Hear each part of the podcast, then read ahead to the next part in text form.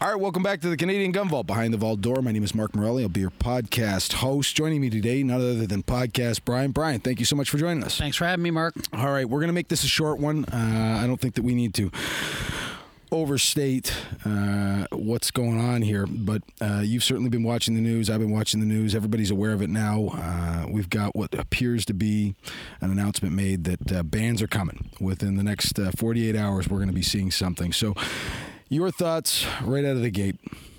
Well, Mark, I mean, we've had warning of this, and we've been talking about all the things we need to do, and the things that needed doing needed to be done two years ago. And, um, you know, I, I asked people to vote strategically, and there was just no telling some people that uh, once we'd gotten these this awful government out of power, we would have had all the choices in the world to, to muck around with to fix our democracy. But no, people didn't want to listen to it.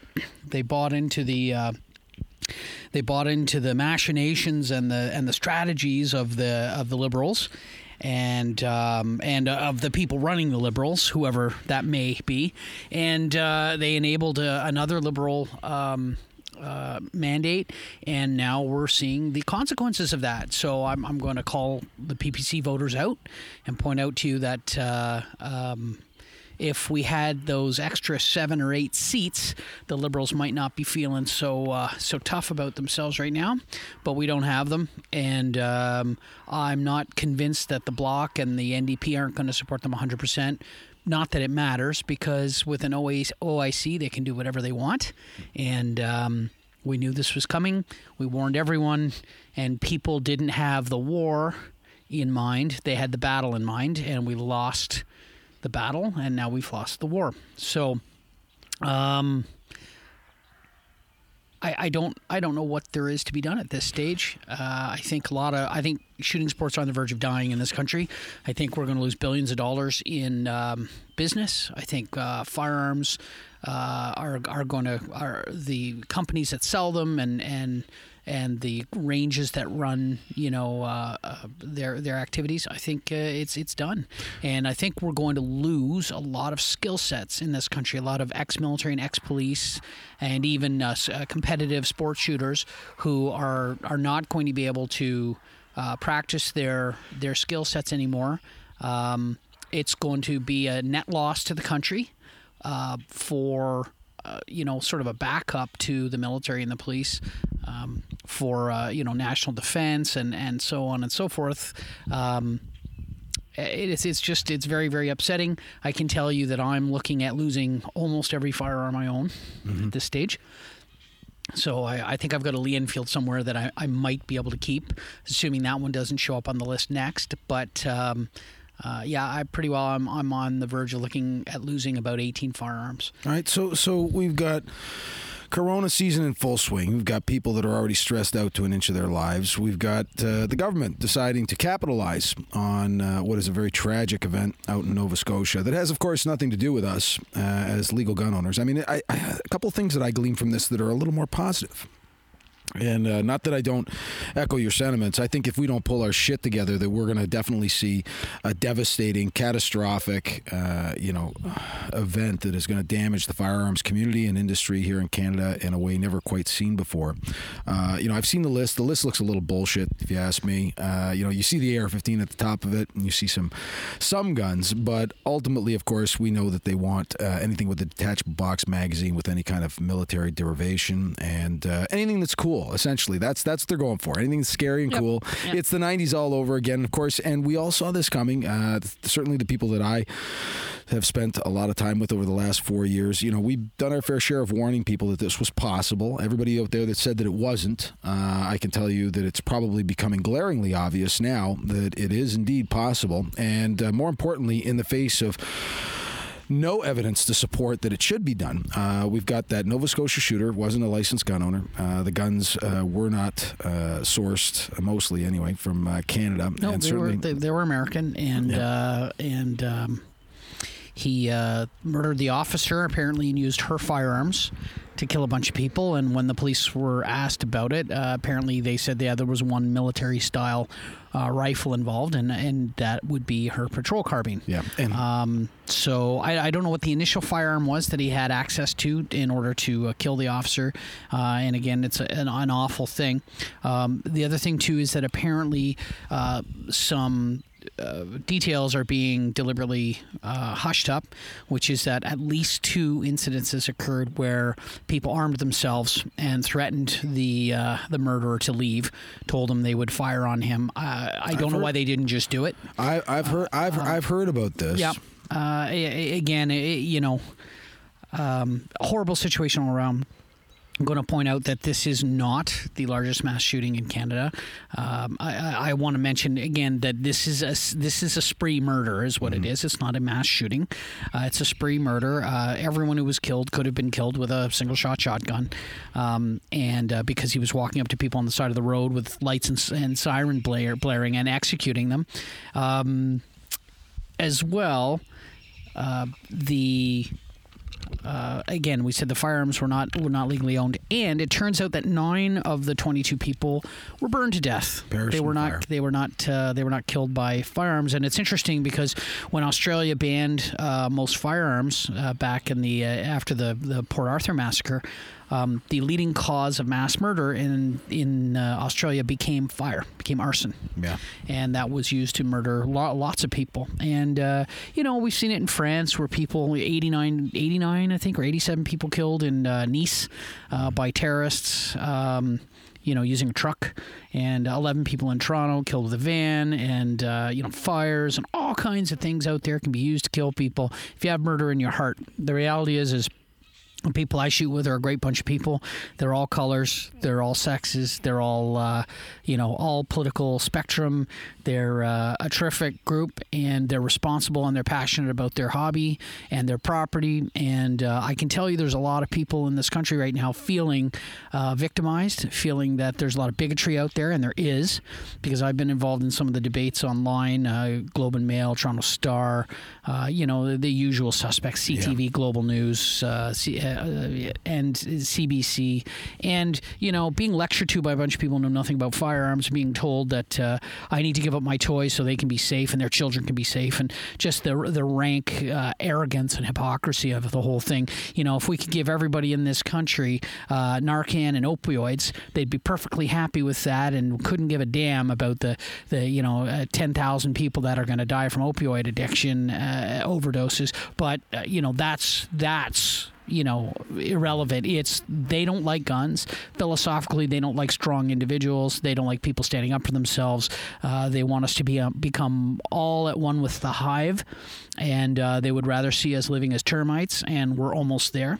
Uh, and it's um, it's a very worrying time to be Canadian. It's a very depressing time to be Canadian. I can tell you right now I'm depressed. I'm upset. Um, I want to call out the CCFR, the CSSA, um, and of course the Canadian Gun Vault and uh, other organizations, uh, businesses, ranges, clubs uh, that are fighting hard uh, for. Uh, everyone's right to continue enjoying their property and to maintain their property legally and uh, responsibly. Um, but uh, I think we're we're up against a, a, a wall here. I I think this is the fight. Um, for those of you who don't think that uh, this is going to affect hunting, you're wrong. Yep. Sorry, I don't. I don't. We don't even have to debate about it. You're wrong. Uh, you only have to look at the um, the media coming out of uh, of New Zealand right now. So they went through their huge uh, wrap up last year where they lost everything and ended up with something on the order of 19% compliance. Uh, but the media is full of what next are we coming after? And now they're talking about banning hunting altogether. So all uh, all uh, migratory fowl, uh, all, all duck hunting is going to be is going to be ended. And you know, if you're uh, one of those people who didn't see the need for handguns or didn't see the need for semi-automatics, um, and then what comes next is on you, Yeah. and we're not going to support you. And, and You're on your own. Yeah, and, and and you know what? And here's here's something that I take away from this. If you're if you don't own a gun that's on the list, uh, never mind that. Uh, I think that it's really important that you stand stand fast and steady to the man next to you. And when I say man, I mean person. Uh, you know, a lot of a lot of great women shooters out there, a lot of passionate women shooters Absolutely. out there. A lot of a lot of gay people, a lot of trans people, a lot of white, black, Asian, absolutely, uh, um, South Asian, we, uh, Muslim, Hindu, Jew, Christian, atheist. Uh, everyone under the sun is out there enjoying their enjoying their property, shooting, enjoying beautiful days on the range, uh, having a beer afterwards, uh, talking about their uh, their their successes and their failures during the day, and comparing notes. And um, it's all going to be lost and it's it's going to be lost for no reason. Well, that's that's something that I would talk to you about, and certainly to our listeners. I think that it's really important now more than ever. Uh, you know, you, you can sit there and say that we've written all the letters we have. Uh, I don't encourage people to write emails because it's just so easy to delete those. I I tell people call into your member of parliament. Let's get those phones ringing nonstop. If nothing else, it lets them know that there's somebody alive on the other end of the line that's very unhappy. That's a great place to begin. And I think that ultimately this is going to end up as a legal challenge and I really do want people to anticipate, expect, and set aside the money necessary to fight this. And if there is at all a legal battle to be had, I, I can tell you right now, I'm I'm going to put up hundred gun, uh, hundred guns. I'm going to put up hundred dollars for every gun that I run the risk of losing, and that's going to be my contribution. That's that's the place to begin. Uh, I can tell you that if this thing gets into a courtroom, we're going to make a strong argument that we've been the most harassed group of people in the country over the last 30 years. Well, you know, Mark, regardless of what happens now and whether or not I, we get to keep our firearms and their grandfathers, say they grandfather them and they even let us continue using them. Like best, we're best case scenario. They grandfather everything. They're banned now. No further sales. No further importations. But you can keep what, keep what you have. Uh, you know, they maybe they change some of the storage requirements and uh, some of the verification. That's fine. Whatever. Um, but the reality is, I want compensation for the way these people have made me feel. And you know what? I, I don't want the money from the people of Canada. The good people of Canada have have enough pressure on them. I want the money to come out of the Liberal Party coffers yeah. because this is a political ploy. It's yes. a game. It's a game to them. They they laugh in our faces and they they are consumed consumed with contempt for us. Uh, and I know there are some liberals out there who shoot and who are probably listening to this, and I, and I get it. Like, uh, you know, here, here, ultimately, here's my deal.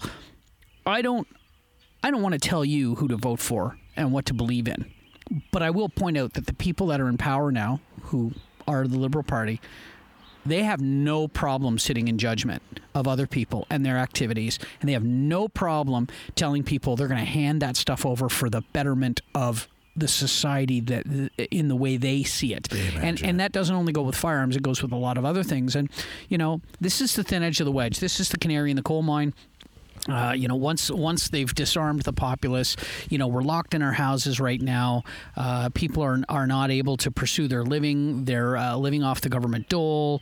Uh, the, the hands are out. Uh, some of the parties are pushing, uh, you know, guaranteed incomes, and this is the way we should be living. And you know, it's just it's just it's a walk. It's it's a short walk down the path to to Soviet style um, um, existence, which is misery. Yeah. It's absolute misery and anybody who disagrees with me needs to only look at Chernobyl um, to to understand. Crack a history uh, book. Oh God, you know. So there is nothing good about that style of existence, and um, you know. Uh, this is one of the things that sets us apart. Uh, tragedies will happen, but genocides won't. So um, you know, I, I, don't think it's right to hold innocent people accountable for the actions of the guilty, and that's supposed to be one of the uh, key aspects of our of our jurisprudence, and the this whole. Uh, process flies in the face of that. It's beneath contempt. It's intolerable, and it needs to be firmly resisted through every legal means. And if that means we got to hire hundred thousand lawyers to launch, uh, you know, a million court cases.